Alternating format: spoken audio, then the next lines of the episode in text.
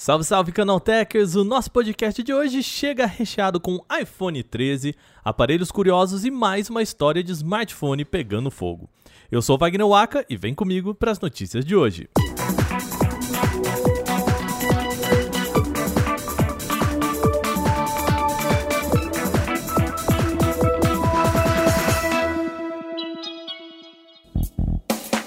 Apple mantiver o calendário de sempre, a gente ainda está longe de saber as novidades sobre o iPhone 13, já que a empresa tradicionalmente lança os novos aparelhos em setembro. Mas já vazaram aí várias informações sobre o aparelho. Agora o youtuber Unbox Therapy criou um modelo de mockup do iPhone 13, ou seja, uma versão não funcional só com o chassis aí do smartphone. E ficou bem bonito, viu?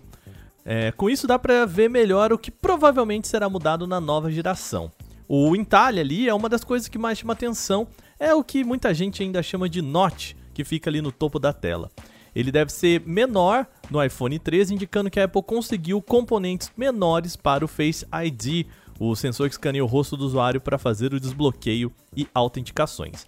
Na parte de trás, a mudança maior deve ser no tamanho das câmeras, que ficam um pouquinho maiores aí no iPhone 13. Lembrando, todas essas características vêm de vazamentos ainda não confirmados pela Apple, ou seja, ainda é só especulação de como o smartphone pode vir a ser. Mas é, é bem legal ter noção disso, né? Se você quiser ver certinho o vídeo do Unboxing Therapy e as mudanças do iPhone 12 para o iPhone 13, é só ir lá em canaltech.com.br. Cientistas do Instituto Harbin de Tecnologia na China querem usar o calor humano como energia. Calma, a gente não tá aqui falando que você vai usar o calor, sei lá, para abastecer um carro, tá? A ideia é converter calor em energia para componentes mais simples como smartwatches, fone de ouvido e até aquelas pulseiras fitness.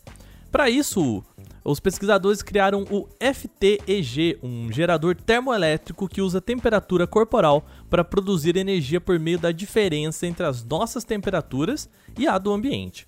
Um dos testes já mostrou que a ideia pode funcionar, viu? Eles conectaram um LED ao gerador termoelétrico que foi colocado ao pulso de uma pessoa com temperatura corporal aí de 36 graus Celsius. Conforme a temperatura do ambiente aumentava, o gerador coletava o calor emitido da pele e acendia o LED, ou seja, tem energia vindo aí sem bateria. A equipe agora planeja melhorar o design do dispositivo para que ele consiga absorver calor desperdiçado pelo corpo humano com mais eficiência e depois possa converter em energia suficiente para manter os equipamentos eletrônicos funcionando. A gente sabe que bateria é um dos principais limitantes de gadgets por aí. Imagina que legal poder usar uma pulseira inteligente sem nem pensar em carregar, já que isso vai acontecer automaticamente usando o calor do corpo. Mas calma, não vai ser tão logo assim que a gente vai ver uma inovação dessa se tornar realidade. Segundo os pesquisadores, ainda é preciso tempo para que a ideia chegue ao mercado como um produto viável. Carros elétricos já são bem mais comuns na Alemanha do que por aqui, mas não é todo mundo lá na terra da Mercedes e BMW que está feliz com essa nova tecnologia, sente só. Pessoas que se dizem contrárias aos veículos elétricos estão depredando estações de cargas em Munique. E sabe como? Estão colocando carne crua nos conectores e estragando os aparelhos. E nas fotos dá pra ver que é carne moída mesmo, que entra ali nos conectores e acaba com todos os componentes das estações de carga. As suspeitas das autoridades alemãs estão nas manifestações políticas de setores ligados a combustíveis como gasolina e álcool. Na Europa, a previsão é muito clara de que os carros elétricos devem dominar o continente ainda nessa década ou no máximo em 2035. Então a expectativa é de que só carros elétricos até aí 2035 talvez. Cada uma das estações rápidas de recarga tem custo médio de 50 mil reais para serem instaladas. Pensa no prejuízo, hein? Quase toda semana agora a gente fala de um smartphone pegando fogo aqui nesse podcast. O caso novamente aconteceu com o aparelho da Xiaomi e dessa vez foi aqui no Brasil mesmo, com uma mulher que pediu para não ser identificada. Ela tinha um Redmi Note 7 e conta que o smartphone simplesmente explodiu enquanto ela dormia. Imagina o susto, gente. A dona do aparelho disse que não sofreu nenhum ferimento apesar de tudo, mas inalou parte da fumaça que saiu do dispositivo, ficando com tosse e garganta um pouco ruim. Por sorte, foi mais só um susto. O aparelho tinha cerca de dois anos de uso e estava na tomada com o carregador original. E a boa notícia é que, diferente daquele caso do menino que tacou água no seu Redmi Note 9 lá na Índia, lembra? A gente contou esse caso aqui no podcast. A Xiaomi aqui no Brasil disse que vai reembolsar a brasileira não só pelo aparelho, mas também por um edredom e uma touca que também foram danificados. A moça e o namorado estavam dormindo quando o aparelho começou a fazer um barulho e depois explodiu. O caso, infelizmente, não é isolado, inclusive em relação ao Redmi Note 7. Uma busca rapidinha aí pelo Google ou redes sociais já mostra que uma boa quantidade de usuários está reclamando do celular da Xiaomi por ter explodido repentinamente. Então, galera, cuidado. A indicação é sempre usar aí o carregador original, embora no caso a nossa vítima aqui tenha feito tudo certinho, mas sempre bom prevenir, né? Falando ainda em Xiaomi, o Redmi Note 10S e o Note 10 Pro chegaram finalmente ao Brasil completando aí a linha Note 10. A ideia é que assim, o Note 10S é uma versão menos potente do Note 10 convencional. Inclusive é praticamente idêntico, mas com processador menos potente e cai de 6 GB para 4 GB de RAM. Outra coisa que muda no Note 10S é a câmera traseira que deixa de ser de 48 megapixels como no 10 normal e passa a ser aqui de 64 megapixels. O Redmi 10 Pro, por sua vez, é o topo de linha, a versão melhorada. A tela é maior, com 6,67 polegadas e conta com suporte a 120 Hz.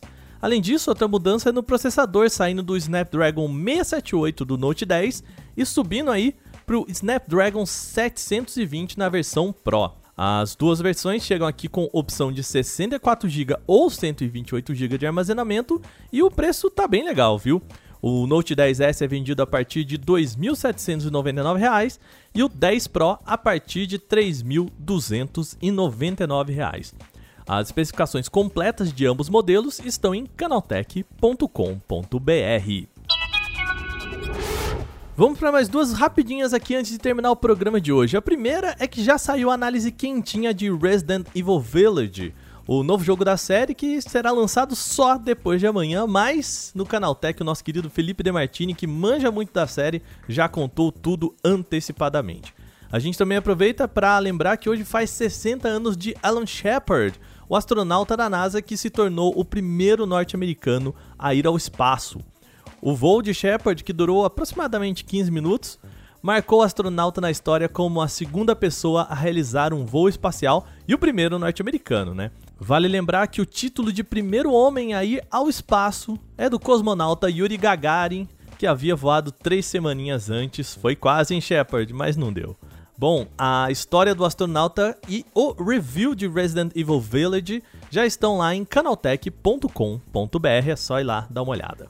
Antes de a gente terminar também, lembre-se que você pode enviar comentários, sugestões e críticas sobre esse podcast para podcast@canaltech.com.br, lembrando o Canaltech com CH no final. Manda o seu recado falando o que você quiser sobre o nosso programa.